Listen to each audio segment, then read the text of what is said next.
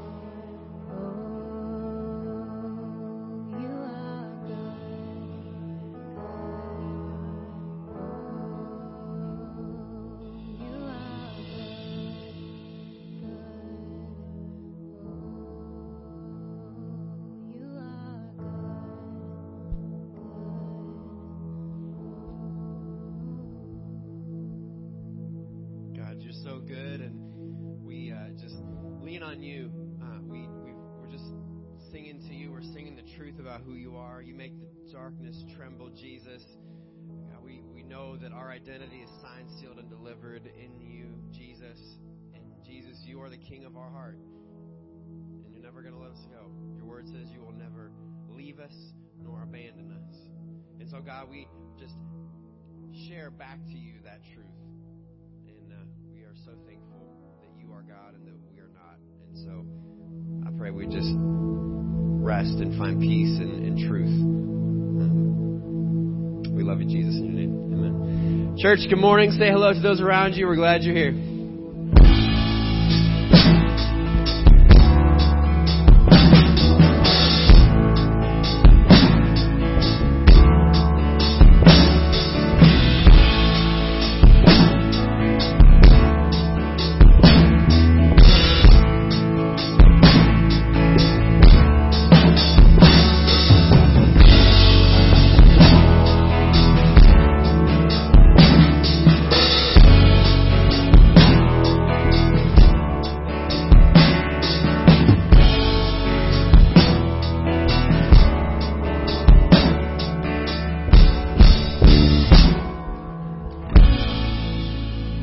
You guys alive in this place? Can we make some noise for Jesus? Yeah, God is good. All right, here we go. All, okay, so first hour, struggle a little bit. Let's see if you're a little bit better. So, God is good all the time. Man, we got a winner. Second hour, you guys are rocking and rolling. This is good. Oh man, this is great. So I am just going to share a few things with you this morning. If you pass the friendship folders, that would be fantastical. I invented a word on Sunday morning, people. You can mark that down. Um, but a few things I want to share. One, we have the first week of December, the Christmas Dessert Theater, and it's going to be Welcome to Bethlehem. This musical stage play is going to be fantastic. Beth DePietro would like to talk to some people that are interested in joining the choir, right, Beth?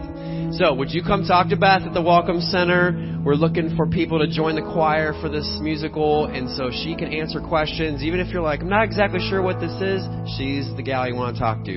So, Beth will be at the Welcome Center, and we are looking for people to join the choir for this Christmas dessert theater.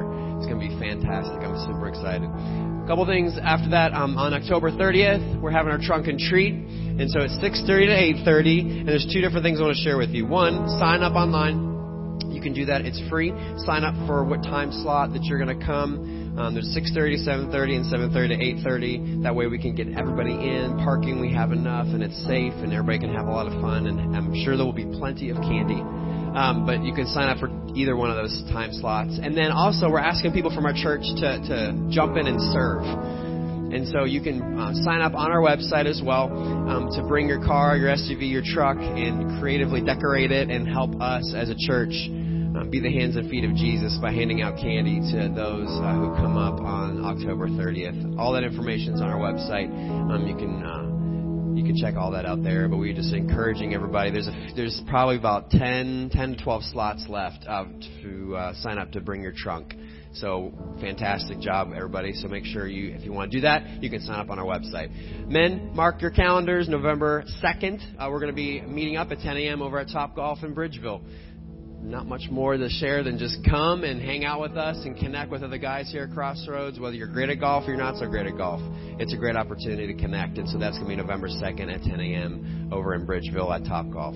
Guys, we are so thankful uh, for this place, and we are wrapping up a series called DNA What Makes Us Unique. And so I'm going to ask the ushers to come forward this morning as we receive this offering. And this series has been has been really great because it's just reminded me of the uniqueness of our church and how thankful I am. And just watching God do what He does every single week, from kids to students to adult groups to just things that are random opportunities that we get the privilege of being a part of outside this church. God has got a plan for this place, and I couldn't be more thankful to be here. So as we continue on this morning, um, if you're new with us, please feel free to let the plates pass us for those who call this church their home. Um, you're welcome to participate, but um, guys, it's, it's so good to be with you, and let's go to the Lord as we continue on. Jesus, we love you, and uh, in this moment, I'm just so thankful for everyone here, God, for those watching online, uh, for those who have been here at the 9:30, those who gathered with us last night um, for Saturday night, and God, just knowing that there's so many different things happening in everyone's life, and some of us are rejoicing because we're sitting on the mountaintops, we're finding peace, and some of us are are just not sure uh, what's happening in life, and we're struggling. And so I just am so thankful that you meet us, Jesus, where where we are at, and I pray we would just rest in that. Um, knowing that you understand us. You know the hairs on our head. You know when we get up, when we go down, your word says. And so, Jesus, I pray we would lean on you more this morning we uh, we give now with a cheerful heart to see lives changed by you, Jesus. We're thankful that you've given us this mission and that we are uh, ever on mission. Keep us on mission. And as we continue on this morning and we open up your word, God, I pray you would just meet us and challenge us and uh, uh, just empower us to go do that which you've called us to. We love you, Jesus. Thank you for loving us. In your name, amen.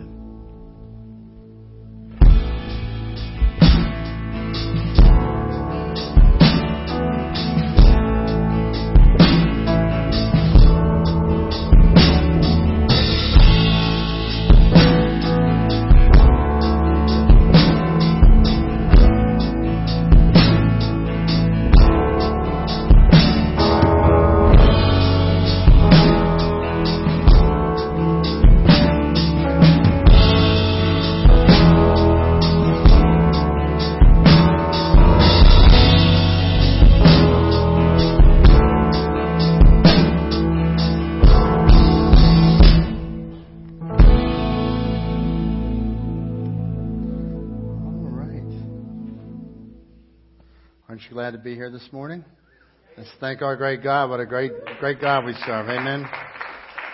Great time of worship this morning, and as we continue, we're on our series DNA, what makes Crossroads special, what makes this church what it is today. And you know, as you think about it, all churches have a personality.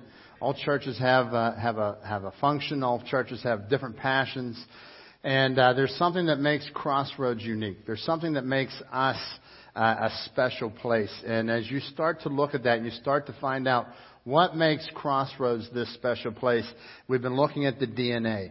The DNA of our church is that we're a giving people. We're a generous people. And as we are generous, we give, uh, not just to the church, but to the community around us. And I've been hearing many stories, even this week, about our people out there and their generosity, making a difference in changing people's lives. Um, we, we talked about the fact that uh, you're important to God, you're important to us. What matters is you. We're, we're not about trying to fill a seat. We're about trying to change a life. And as you see lives change, that's where the dynamic changes. That's where everything changes because of who you are in Christ. And now you, you have this new vision for your life. So today we're going to pick up with this. And I, I want to share this with you because we believe that God made you for a mission that is bigger than the church. Okay? We believe that you made, you were made, God made you for a mission that is bigger than we are. Um, so you know, we have we come up here. We spend an hour on Sunday. We spend an hour on Wednesday, hour and a half on Wednesday night. Which, by the way, Wednesday night is like a whole new energy. It's just so exciting to see this place filled with people. Uh, there's people all over the place. The parking lot looks like Sunday morning on Wednesday night, and uh, we're thrilled about this new move that God's doing because He's taking people closer to Himself, and people are coming into a growing relationship. As they do, they're moving and taking the next steps of growth. But God made you for a mission that's bigger than Sunday and Wednesday. It's bigger than just an hour. It's bigger than what you do in serving here at the church. And as we look at that, I, I, want to remind you, last week I said that tithing was the training wheels of giving. I want to encourage you that serving are the training wheels of your mission for life when you come in here and you serve at the church, and man, I want to thank God for all the people who serve in our church. We have people all over this church that are giving of their time and, and, and serving. Everybody from parking lot. We have a faithful crew out on the parking lot every Sunday. We have people that are faithful in our children's ministry every Sunday, every Wednesday. Our youth ministries, uh, our men's group, women's group, life groups all over the place. There are so many people that are serving. And folks, those times that we're serving, we're growing and we're building our faith so that we can go out and change a world for Christ. So God gave us a mission that's bigger than we are. And I'm going to go to a passage here this morning in 2 Corinthians chapter 5. And as you look at 2 Corinthians chapter 5, we're going to begin in verse 14, but we're going to end, we're going to head towards verse 17, which many of you know. Many of you have probably memorized verse 17, but I want to give you a little bit more of the picture. I grew up, I memorized 2 Corinthians 5:17. Uh, if any man is in Christ, let him become a new creature. Old things have become passed away. All things have become new. I memorized that. But I want to open it up this morning, and I want to take it and give you a little bit more of the depth of what he's saying here. Pretty powerful. He says, For the love of Christ compels us, because we conclude this that if one died for all, then all died. And what he's saying here, he says, listen, we are compelled. The love of Jesus compels us to the mission that God has given us. We are compelled to what he's about to say here. He says we are compelled because we understand Jesus, one, died for us. And if he died, then we who trusted him, we have all died with him. In other words, when Jesus died on the cross, your sin was paid on the cross. He paid for your sin once for all forever. And He did it on the cross to pay for your sin. And that is the life changer. That is the game changer right there. Um, he says the love of Christ compels us because we conclude this, that if one died for all, then all died. Verse 15, and He died for all. That those who live should no longer live for themselves, but for Him who died for them and rose again.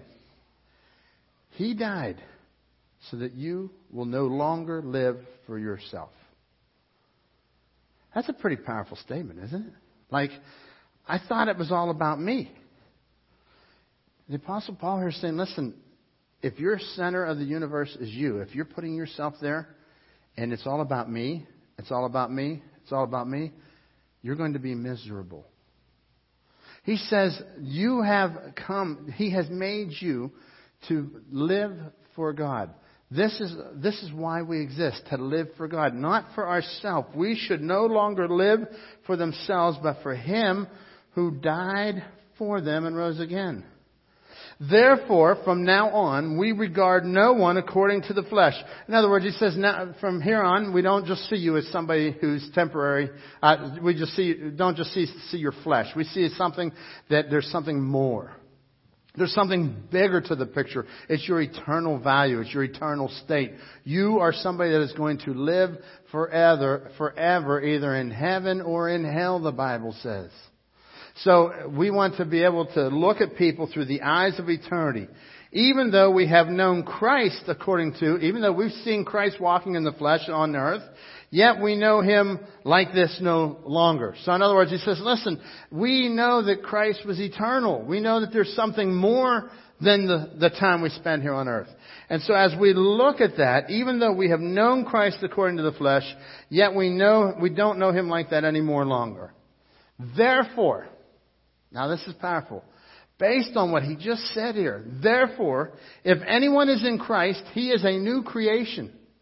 Old things have passed away. Behold, all things have become new. And you know, when I heard that verse, I was always taught that that means, you know, your, your, your, the, your desires are going to change and you're going to have different, you're not going to act the way that you used to do before and, and all these things and almost like a set of rules and regulations of Christianity. And that's not what this verse is talking about. This verse is not talking about some sort of rules and regulations that we are assigning on to. It's talking about the fact that you are now in Christ and you are a new creation. And he just told you how it would be new. He says, You no longer live for yourself. I no longer live for myself. Why would somebody want to live for themselves? Well, because that's how we've been taught. That's how we've been trained. We've been trained to look out for number one. And who's number one? Me, right? And, uh, and so I want to give you this thought this morning. You were made to live for Jesus. Like Jesus brought you to himself. He, he died on the cross. He paid for your sin. He brought you to himself so that you would live for him, no longer for yourself. No longer would your selfish motives, with everything about you, making you happy. That is not part of the picture. He says, I want you to live for him. Which, by the way, when you live for him, you're happier. And, and, it's almost, it's, it's kind of like, you know what, I, I set out to make myself happy, to do these things for me. And God says, listen, set out to do these things for God. Set out to live your life with the filter of looking through God. Like, what, what, what does Jesus want from my life? Uh, I'm a new creation. Here's, here's the concept. Old things have passed away. You are a new creation. Before you came to Christ, you were spiritually dead. You weren't like spiritually in a bad state. You were spiritually dead. You was nothing. And Jesus died. He paid. When Jesus died, your sins were nailed to the cross. And when He came back to life, He gives you the opportunity to become spiritually alive. So when you trust Jesus as your personal Savior, you are now a new creation. There is something that wasn't there the day you were born. Check it out. That's why Nicodemus went before Jesus and Jesus said, You must be born again. In other words, there must be new life. Jesus, God, must make you spiritually alive. So there's a dimension of me. There's a dimension of you. If you've trusted Christ as your personal Savior, there's a dimension that is new. It is something that was dead and you are now alive. And, and, and the Apostle Paul says, listen, you are no longer to live for yourself. So what does that mean? I, I think about this. When we live for ourselves, okay? We live for ourselves when we seek pleasure, gain, or reputation as the priority of life. You know, there's nothing wrong with pleasure. I think everybody should should uh, should take a good vacation. I think it's great if you can do it. That's wonderful. Um, there, but there's nothing wrong with pleasure in itself. But when pleasure becomes the priority of my life, that's where I'm putting my selfish desires. And what happens is we begin to make every decision, everything we do is through this filter of what will I get out of it? Oh, I don't like that. Uh, you know, and that's where this whole consumerism mentality comes along. And so we have to come, we have to put God at the center, and we have to say, okay, I'm no longer living for my personal pleasure. How about gain? Uh, there's nothing wrong with having a good business, nothing wrong with uh, making good, making a good living and, and, and producing wealth. I mean, the scripture tells us, you know, if you don't work, you don't eat. So God has given you this. He has produced this in you that if you would, uh, that, that, that He's given you this ability to go work and to gain. And so if, as you do that, I want you to remember, gain is not bad, but when gain is the motivation of your life. Like all decisions come through this, through this lens of gain. God says, no, I want your decisions to come through the lens of honoring me. To like living for the one who died for you so that you may have eternal life. And so, so how about, how about reputation? Man, I know people that get so crazy over their reputation. Like they wouldn't dare want you to think this or that of them. And so reputation, and what happens is they begin to build an image and, and then what happens is it becomes a false image, really. It's an image of something that they're not, that they can't keep up. And so then they always have to keep this image up, and, and they found out that you only like this image. And if, if you, and as soon as they let this image down, you don't like them anymore. And, and God says, listen, you know, when you're living for yourself, all those things take the priority of your life. God says, I want you, as my new creation, to have a new priority to have a new life. You are new in Christ. You are a new creation. I have made you alive. And therefore, I have given you a new set of responsibility. I've given you a new set of, uh, of priorities in your life. And so as we begin to look at life, you say, wow, I don't want to live for myself anymore. We live for ourselves when we don't care for others and when we, we don't take regard for others. You know, uh, uh, the world we live in right now is, is uh, you hear everybody fighting and standing on what they think is right, the island of me, and it's all about me, it's all about me, it's all about me. And then we begin to not like the person next to us. And we, not, we don't like the person who's different from us. And so that can be all things from racism to creed to just likes and dislikes. And so all this, you know, Jesus didn't have an ounce of racism in him. Jesus didn't have an ounce of, uh, of, uh, of unlove towards somebody who was not like him, which, by the way, none of us were like Jesus. He was perfect. None of us. He came and He loved us with an unconditional love. So as we come in and we see that He loves us with this unconditional love, He says, I want you to not be self-centered. And I, I want you to have care. I want you to have regard for other people. That's, uh, this is the dynamic change. Uh, we live for ourselves when we turn our eyes away from the needs of others. You know, uh, when, when you see a need, you, you want to meet a need. And I think sometimes we become overwhelmed because we can't meet all of the needs. You know, as I look at the devastation in the Bahamas this year, I'm, I'm overwhelmed with that hurricane that just came there. And, and like for us, it's easy. We can change the channel. But I know many Christian ministries that are in there right now and, and they are, they are on the ground. They are, they're helping people rebuild their lives after, after this horrible devastation. And sometimes we think because we can't help everybody that we can't help anybody. So I would encourage you to help those that God tugs on your heart to help, to look at the need and, and to at least be compassionate, to at least pray for others. You see what happens when we're about ourselves, the needs of others don't matter. I'll never forget years ago, um, you know, when, when I was uh, in Pittsburgh, uh, you know, I, I told you the story before. I had a $20 bill in my pocket. And, you know, it's very rare for me to have cash. My wife doesn't give me cash on a regular basis. It's not, it's just, you, know why she doesn't do that? Because I spend it, right? And so I, I had cash on me. It was a $20 bill. And I'll never forget, I, I was in a parking garage. I was over in Squirrel Hill, and I came out of this parking garage, and there was a homeless person sitting there. I had this $20 bill in my pocket, and I'm like, okay, God, that guy probably is scamming. And I walked away. And I just felt God tugging in my heart, like, Hey, if he's scamming, that's up to me. I told you to give that $20 bill to that guy. And I'm like, I got this $20 bill. I'm like, God, my wife has only given me a 20 once in our marriage, please. You know what I mean? It's like, God, you don't understand. Oh, he understands, all right. She gave me $20. Like, normally I get a quarter. You know, it's like, I got a $20 bill. And so it's like burning a hole in my pocket. I was thinking about where I was going to have ice cream on the way home. And, and I put that $20 bill into this guy's hand.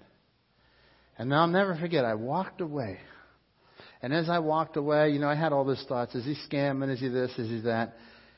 And you know what the lesson that God was speaking to me about? It didn't matter if he was scamming. God was talking to me about letting go. God was talking to me about not being selfish. Like, I was really that arrogant to say he ought to go get a job.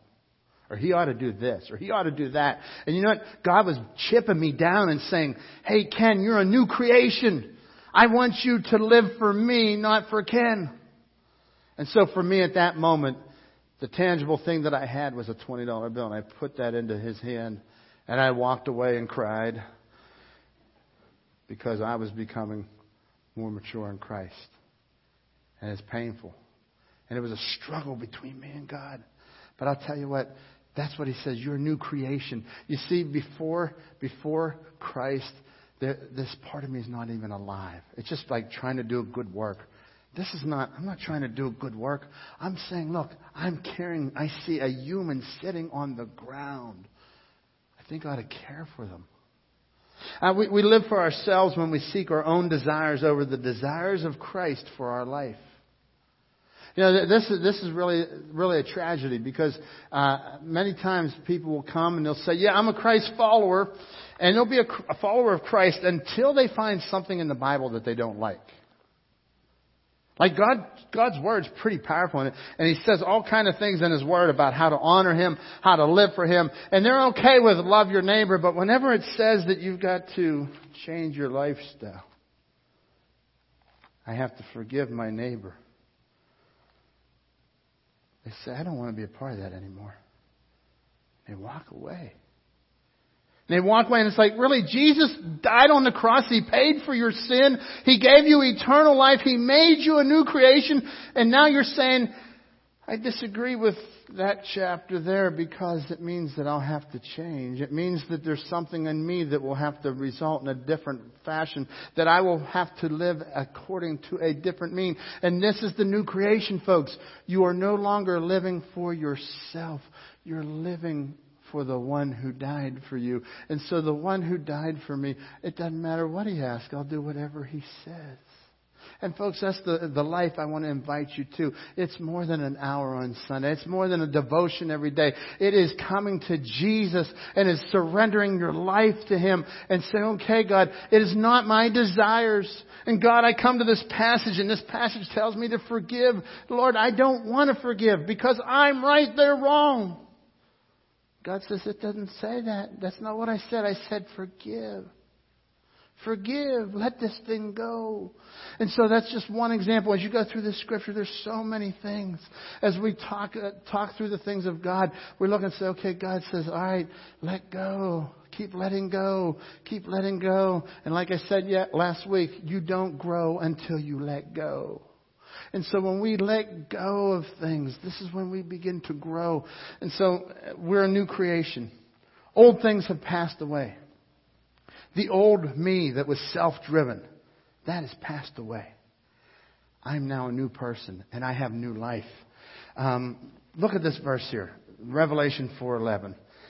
Thou art worthy, O Lord, to receive glory and honor and power.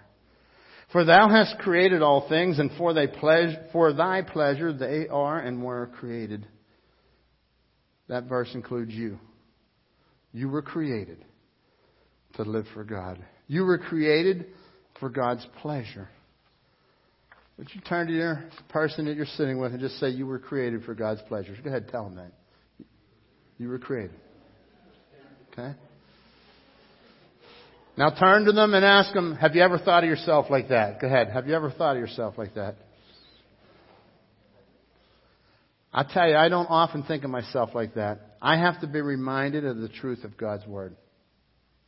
When I wake up on Monday morning, I don't feel like anybody's pleasure. I feel like, oh, I don't want to do this today. I feel like life is hard I feel like I don't want to get out of bed half the time. God says I was created for God's pleasure. And when I get that, when I when I when I get that right, like you know what, I need I need to like post this on the ceiling above my bed. So when I first wake up, that's what I see. I was created, all things were created for His glory, for His pleasure, by His plan, by His will. We exist. It is Him who has done this. And so, God, you've given me this desire uh, because I'm a new creation in Christ and I get to live. I get to go and function today on Monday, on Tuesday, on Wednesday. I get to function 24-7 because He created me for His pleasure. Continuing on in our passage, 2 Corinthians 5.18, he says, And all of this is a gift from God, who brought us back to himself through Jesus Christ. And God has given us this ministry of reconciling people to him. So this is pretty powerful. This is a gift from God. The fact that you no longer live for yourself and live for God is a gift from God. The fact that He died on the cross, He rose again, it's a gift from God. You cannot earn it. You do not deserve it. It is His gift. And so at one point, He says that, that He has brought us back to Himself through God. And God has given us this ministry of reconciling people to Himself. Verse 19, for God was in Christ, reconciling the world to Himself, no longer counting people's sins against them. That's powerful. God is doing a ministry of reconciling people to himself, not counting their sins against them. Now, check this out. Here's what reconciliation is I'm the enemy of God, I've offended God. My back is totally against him. Not only have I offended him, I'm his enemy. He's holy and I have vagrantly, uh, flagrantly sinned. I have been wicked. I have done against the holiness of an Almighty God. And here's what we think reconciliation is just not, okay, you're no longer going to hell. Reconciliation is this you were the enemy of God. Not only are you no longer going to hell, but you are the friend of God, and He invites you into daily fellowship no longer holding the sins that we have committed against Him. That's reconciliation. And the scriptures say here the bigger mission of your life is the ministry of reconciliation. We get to go out and we get to help other people find that their sins will no longer be held against God if they will just humble themselves and trust Him. And we get to come over here to the enemies of God and say, listen, you, I know your life is far from God. I want you to come back. I want you to come to Jesus. And, and, and this is the, the powerful. He says, and He gave us this wonderful message of reconciliation. That's our message. That's what God has given us. So, we are Christ ambassadors, verse 20. We are Christ ambassadors. God is making his appeal through us. Oh my goodness, this is so powerful. How did God plan his ministry of reconciliation to bring dead people alive? How did he plan the enemies of God to come back to him through you? Jesus died on the cross. He paid for the sin. And you know, and I've said this before. God could have written in the stars, Jesus saves. And in September, it could have come across in English, Jesus saves. In October, it could have come across in Spanish.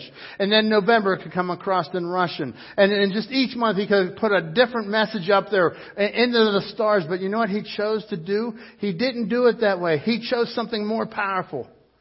He chose you. More powerful than creation. You know, creation itself, the Romans says, bears witness that God is who He is, but He has chosen you for the ministry of reconciliation. God is making His appeal through us. We speak for Christ when we plead, come back to God. And folks, I want to, I want to encourage you. Go and share. Tell people what you know. Share your story. Tell them about how great God is. You know what? God will give you the boldness. God, for, uh, for it is Christ who speaks through us. When we speak for Christ, we plead, uh, we speak for Christ when we plead, come back to God. Be reconciled. Come unto God. Verse 21, for God made Christ who never sinned to be sin for our sin so that we could be made right with God through Christ Jesus. Man, this is so powerful. God has given us this opportunity. Verse 20 says that we are Christ ambassadors.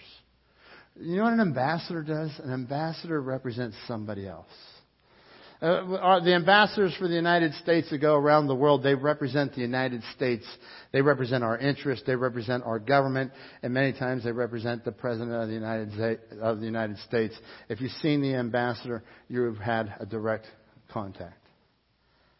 And that's what God does for you and I. You are a direct representative of God. When you go to work on Monday morning, you are a direct representative of God. You're His ambassador. Now check this out. You represent somebody else. And I gotta just share this with you. The other day, I went to my physical therapy because I got, you know, trying to figure out this leg thing. And I had, like, shorts on. I put on a pair of shorts because that's what you do at physical therapy, right? You know?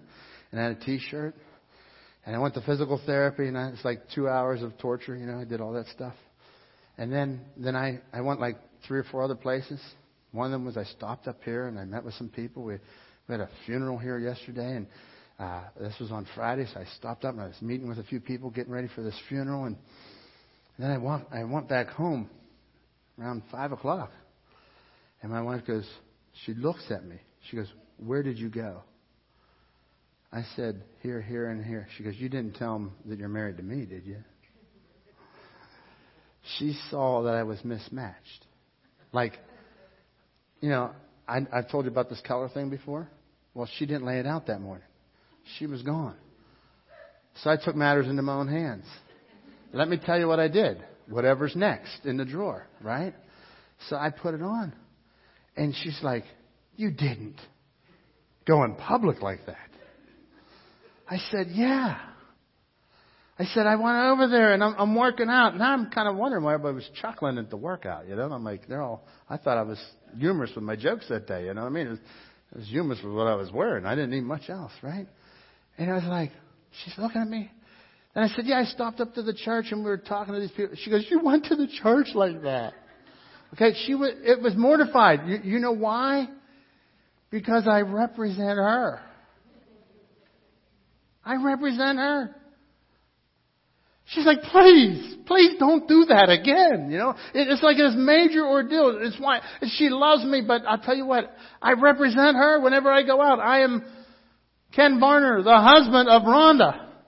And whenever I go out there, she sees that. And may I share this with you? Wherever you go, that's what you do. You are the ambassador. You represent God Almighty. You represent the King of Kings and the Lord of Lords. And so wherever you go, if you're living a selfish life, you've given the wrong representation. Because that's not who He is. You've given the wrong representation. And so God says, listen, you are His ambassador. You, if they've seen you, they have heard from God because you're living this life out before them. So let us take this thing so seriously that as we go and we live, we are new creations. Old things have passed away. All things have become new. We are no longer about ourselves.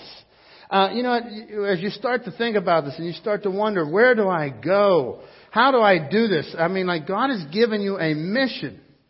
God has given you a calling on your life. And so I want you to think about this because you, when you hear the word calling, it's like, it's a big word. It's kind of scary. But listen, God has given you a calling.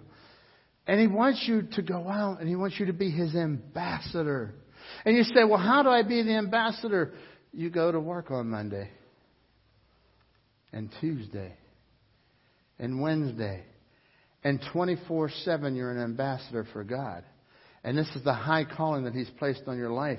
And listen, God has placed each one of us where He wants. Look here in Acts 17, verse 26. For one man, I'm sorry, from one man, He made every nation of men that they should inhabit the whole earth. And He determined the time set for them and the exact places where they should live. It was no accident that I grew up on 1340 Arkansas Avenue down in Dormont. No accident that I learned the great dialect of Pittsburghese and that.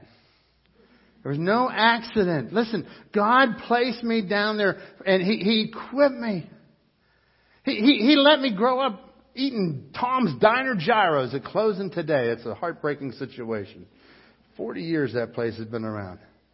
But listen, He placed me in that neighborhood, and that was part of my formative years. And then God places me out here on Norman Avenue in Finleyville, and I've been in that house for 24 years. It was our starter home.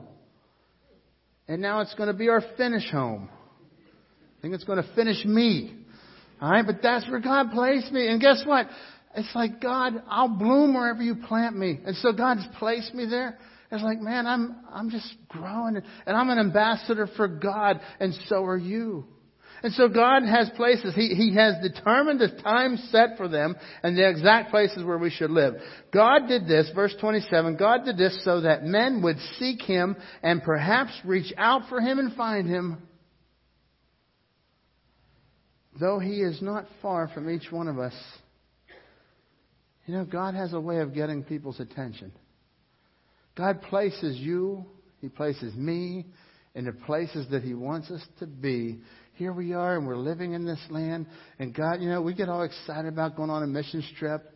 You know, we're, I'm, we're right now, I'm talking with Ecuador. We'll be doing a mission trip next summer. But I want to tell you something. God wants you to go to your neighbor. God wants you to go to the person that you work with. God wants you to go right where He has placed you and be His ambassador. God has a powerful way of getting people's attention. And uh, as He does it, uh, He helps you to come to Him. And so God has placed you in your neighborhood. God has placed you with the people that you work with, that you interact with, so that you could live out His ultimate purposes. And as you begin to live out His ultimate purposes, you get to see uh, how that you are His ambassador. Look at this. This is so powerful. 1 Peter 2 9 says that you are a royal, you are royal priests. It's talking to every believer. Every believer is a minister. Every believer is a minister. You're a priest, a royal priest, a holy nation, God's very own possession. As a result, you can show others the goodness of God, for He called you out of the darkness into His wonderful light. This is God's plan for you. He's called you to be a priest, the royal priest. Turn to your neighbor. Hey, nice to meet you, priest. Boy, three of you are awake. Come on. Listen, you are a royal priest. Every member is a minister. It's not just something that, that the person who has the position Listen, every, it says every member, every member of the family of God is a priest, is a, is, is a minister. I like what Mark Batterson says about this. He says, no matter what you do, you are a priest first and foremost. You certainly have a job to do, but you also have a calling to fulfill. And we'll talk more about calling in the days to come, but catch this because God has placed you in the places that you are because He has a calling on your life, and that calling is bigger than your job. It's bigger than the things that you can see. It is to be an ambassador for Christ. If you are a Christ follower, you are part of the royal priesthood. That means you are a priest. You are a priest entrepreneur, a priest athlete a priest entertainer, a priest politician, a priest coach. Your portfolio is your pulpit. Your company is your congregation. And that goes for your team, your class, or your organization. Now, as we are the priest of God, every one of you have a mini congregation out there. Every member has a mini congregation. I want you to think about this. How many people can you count that you know, that you interact with on a weekly basis? Just sit there for a minute and think about this. For some of you, that may be three, maybe five, maybe 25. So I came up with this average. On any given weekend, there's roughly about 500 people that come to our church that call this church their home. And uh, and I just did some simple math. If you did 500 people and they all have a many they're all priests. So we have 500 priests 500 ministers of the gospel right? So not a full-time pastor okay? I'm talking a full-time minister. Like 24 hours a day 7 days a week you're ministering. That's what god's call that's his calling on your life. If you take that 500 times 10 and we'll just be very conservative 10 is a good average because We have some introverts. You'd say, man, ten's a lot. Maybe you have three, maybe you have one. Then you have some extroverts who have 40. But listen, God, God, that's how God does. God gifts us all differently. So we'll use an average of 10. 500 people here times 10. Between now and next Sunday, we're ministering to 5,000 people. Well, do you catch what God's calling us to do? Do you catch the DNA of Crossroads? It's not about who's here on Sunday. Yeah, we're excited that you're here. We come, we gather, then we grow, and then we go. And you know what? There are, there are people that are not here today that are out on their go this morning. Some of them are on, on football fields, on cheerleading places, on, and soccer fields this morning. And that's where God has them for such a time as this. And they are making a difference in our community. They're going to practices on Tuesday night, on Wednesday night. And this is what God does. He has a calling for your life. He wants you to be His ambassador. He wants you to be the royal priest. That's what God's called every member of the church to do. I want you to jot down a few things here. I want you to go home today and think about this. I want you to look at the roles that you play in your life. Okay? The roles. R-O-L-E-S. Alright? That is, uh, like, you know, I'm a dad and an uncle. I'm a father and a husband. Alright? So write down your roles because with those roles, there'll be people that you'll be impacting. So, uh, the role of me being dad and husband. I have the greatest role in my life. That is the greatest role is to impact my wife and my two kids. There's nothing greater in the whole entire world. Doesn't mean there's nothing else that you do. It means there's nothing greater. Okay? So I impact them. Um, and then I want you to think about this. Not only your roles, but your talents. What, what are the things that you enjoy doing? Like, like uh, what, what comes naturally to you? What, what are the things that are, are fun for you? Some of you like to fix cars, and then I would write down fix cars. Like uh, you can restore classic, you know, restore cars and all that stuff like that, mechanics, and and you, you you look at the things that you like to do. Maybe it's sewing, maybe it's whatever. You write down your your talents there. Write down your passions. Think about your passions. Like, what are the passions that God has given you? Some of you have passions that, honestly, I don't have. Some of you are very passionate. You could go out and sit in a nursing home and you could sit and talk with people. And that, you could do that one day a week on your way home from work and you could play checkers with some people in a nursing home and shine the light of Jesus there. You're very passionate about caring for elderly people. Other people are very passionate about feeding homeless people. You, you want to go out. You want to make a difference. Other people are very passionate uh, uh, about making uh, no child being without food in our community. Uh, we, we're, we're, we're raising things here for the homeless. We're raising things for the blessings in a backpack. All these things because somebody has a passion. And, and, and so go, go begin to write down those things. How about your hobbies? What is it that you enjoy? Like, um, you know, maybe you like to golf. Can you imagine you're on the golf course for two hours? That's a long time to talk to somebody about Jesus. And so God gives you these opportunities, and, and it's like the, these are the these are the places that you can go, and, and these are all the places that you're living, your roles, your talents, your passions, your hobbies. And then I want you to make another list, and I want you to think about where do you work, where do you study. Some of us, that's a former tense, right? Okay, where do you study? Those of you that are in school, Teenagers, what, I want you to think about your school as your mission field. Uh, college students, where, where do you study? That's your, that's your place. Shop. Where do you shop? Where do you eat? Where do you play? Listen, whenever I go down here to Giant Eagle, I'm there for an hour. It's like, it's, you know, and, and I come home with five things, only one of them I was supposed to get. It's just the way it goes, you know. You go in there and you start talking to people. I go down here, man, uh, down to the Dollar General down the bottom of the hill. These people know me by name. Because I'm always the last guy in there. That's why. I come down there at the end of the night.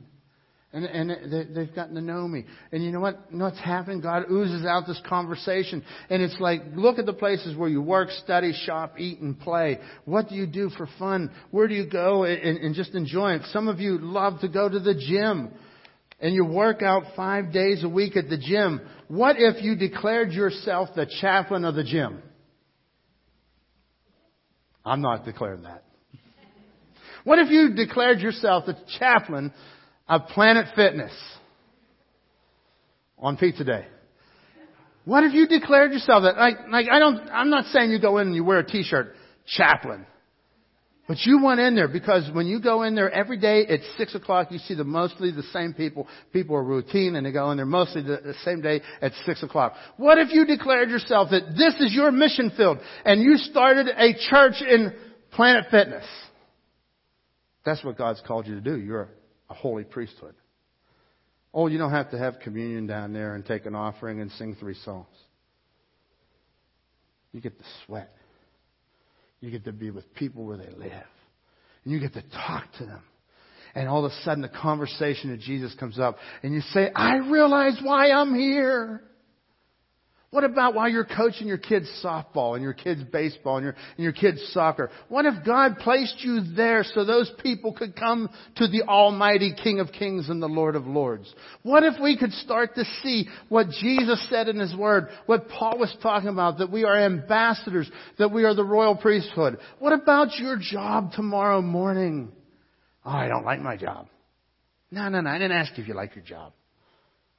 What if you could see life in a bigger picture? What if you could see that God placed you in that company, in that cubicle, to reach those five people sitting right around you? As we close this morning, I want you to go home and I want you to write all that down. I want you to write all these down and I want you to look at it. And I want you to begin to look at where God is using you and what's the calling He's placing on your life. The calling is to bring people to Christ. We're all on the same mission. But you know what? God's going to call some of you to Planet Fitness in Bethel Park. He's going to call some of you to Planet Fitness in Washington. He's going to call some of you to the Ringgold High School.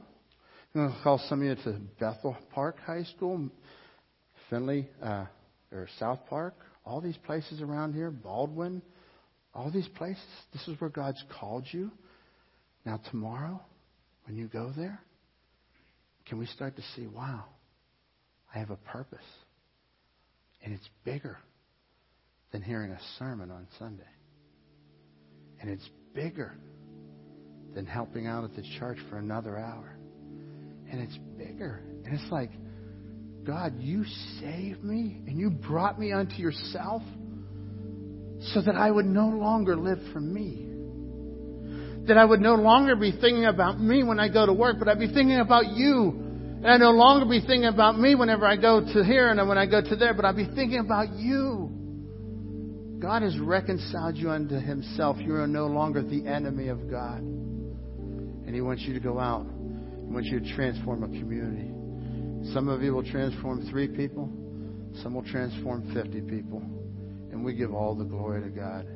But I want you to think of our church not as this church of 500 people, but this church that's reaching 5 to 10,000 people. Because that's what God's doing and it's so big. And we'll never know it till we get to heaven. We get to heaven one day, and we'll see all the all the relationships that God built. We'll never fit all the people up here that God's working in your life because it's bigger than any building, and it's bigger than any place. That is the DNA of our church. Let's close in prayer. With our heads bowed and eyes closed today, I invite you to Jesus. First of all, if you're here and you say, Pastor Ken, I've not been reconciled to God myself. I am a sinner. I'm in need of a Savior. I want to invite you to Jesus. And if that's you, just pray something like this to Him. Just pray, Dear God, I come before you and I need you. You died on the cross. You paid for my sin. You came back to life again for me. And God, I invite you into my heart right here, right now. Thank you for reconciling me. For not just forgiving me, but making me your friend. And for others in this place this morning, would you pray to God about your calling? Would you take those things I asked you to write down your roles, your passions, your hobbies. Where do you work, study, play? Write them down. Go home and pray over them. There's churches, there's congregations that are out there, they're yours. They're not Ken's. They're yours. They're Dan's and Chrissy's and Jim and John and Sue and Sally and Dan and, and Amy and all you people out there. God is just working in all of your lives. And He has chosen you. He's placed you at that job you didn't want to work at so that those people might find Jesus. Wow. He placed you with those neighbors that are not like you so that you could represent Him. Oh my goodness. Would you just lay that at the feet of Jesus?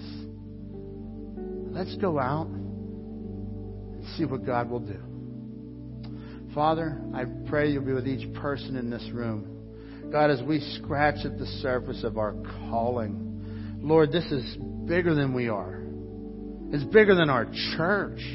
It's bigger than, than what we can even understand or comprehend. But thanks be to God who is able to do exceedingly abundantly above all that we could ask or think. So, God, I right now commission your ministers here, Lord. As we go out, we walk out of these doors, we're entering the mission field, the mission field of our families, the mission field of our recreation places that we play, the recreation of uh, the restaurants that we eat. These are the these are the mission fields that you are sending us all to. God, I pray you will empower each one of us, Lord, and we will give you the honor and the glory and the praise. In your precious name, we pray. Amen. Let's all stand together today. And as we're dismissed, I just want to encourage you greet each other. God bless you. You are dismissed.